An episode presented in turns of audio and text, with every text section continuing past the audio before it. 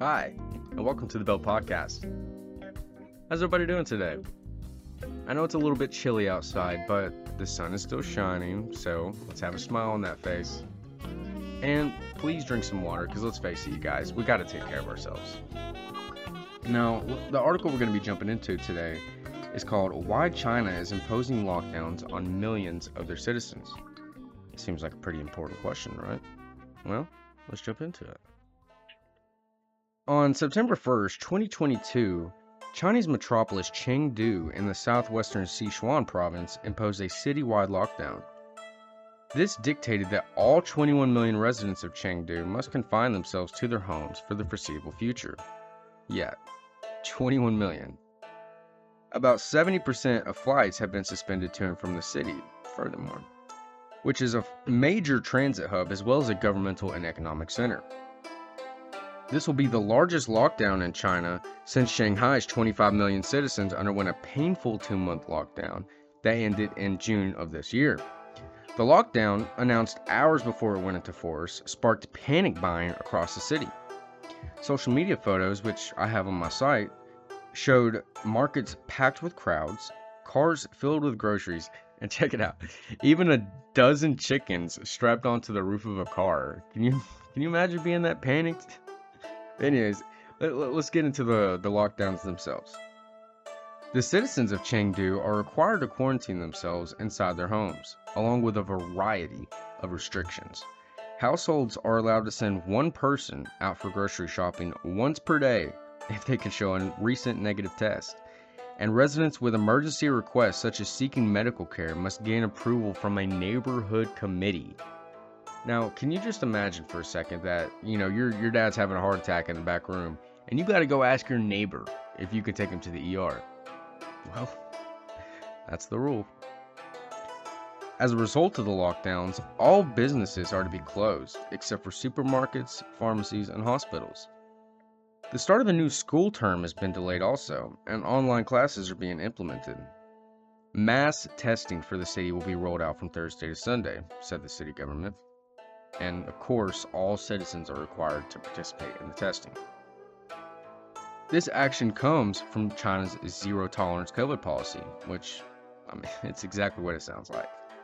When a COVID outbreak begins, they lock down the city shut borders, impose travel bans and strict strict mass surveillance, roll out mass testing, and in some cases separate children from their parents.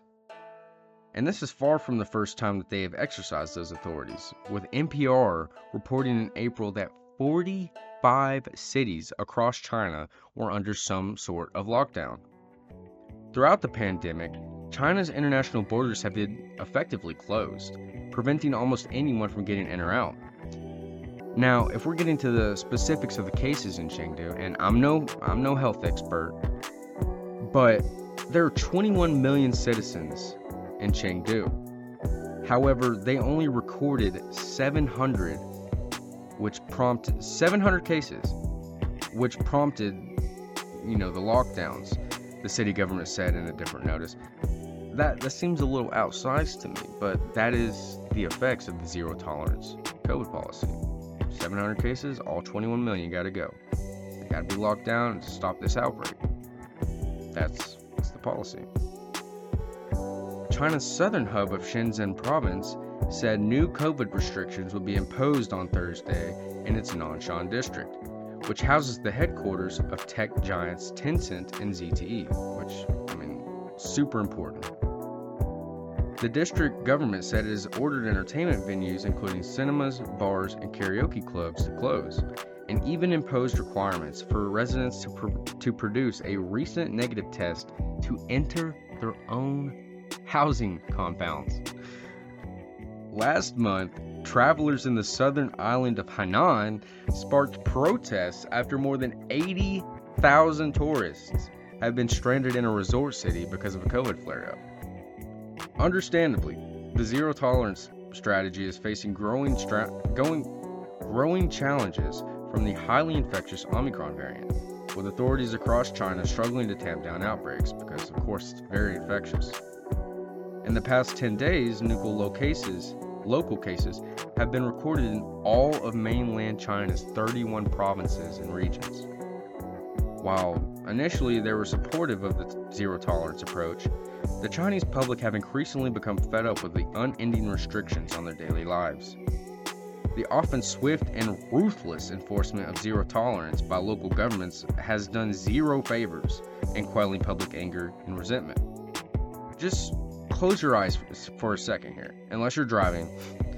But close your eyes and imagine you were forced to stay in your house for months on end, at the penalty of jail if you walked outside. How would you feel?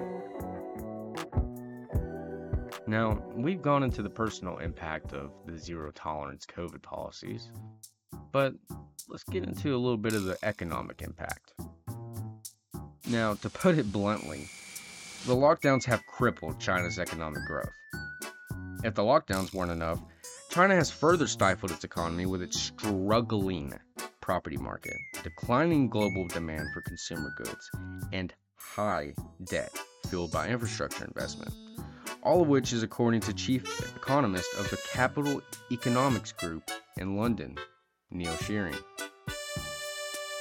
Now, for further details, in July, youth unemployment in China hit a record high, with one out of five young people out of work.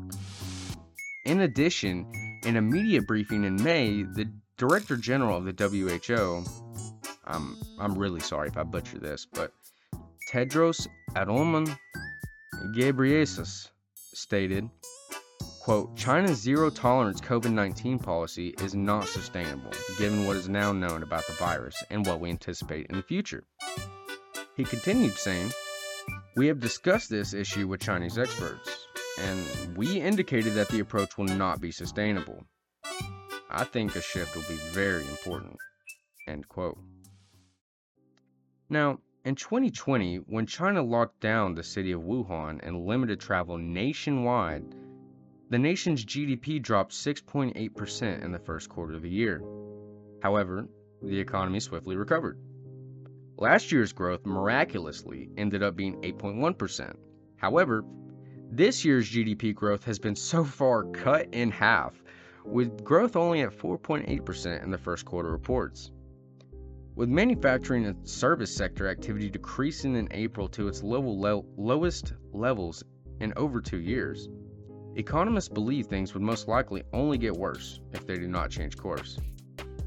Well, the economists were heard, and in April of this year, the International Monetary Fund, or the IMF, revised its annual growth forecast for China to 4.4%, down from the 4.8%. In a different report released shortly thereafter, the IMF lowered its worldwide growth forecast to 3.6, from 4.4, and warned that more disruptions in China could further impede growth in the countries that rely most on it for trade.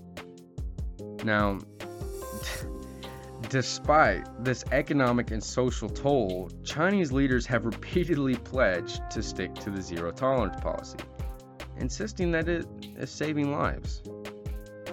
Health officials say the relatively low vaccination rate among China's elderly population and inadequate rural healthcare capacity are huge hurdles to overcome if they are to abandon zero tolerance. The government has not offered any timeline on a possible shift of policy. Well, that is the end of the article, everybody. What do you think? Uh, if you'd like to leave comments on it, you know, you can always go to the website www.thebellonline.net and just leave a comment on the post. Well, I'll get out of your hair now. And uh, if you want to check out any of our other episodes, they're all great. I, I did get a new mic today. I don't know if you've noticed that. Let me know what you think. But uh, yeah, everybody have a great day. And uh, I'll see you later.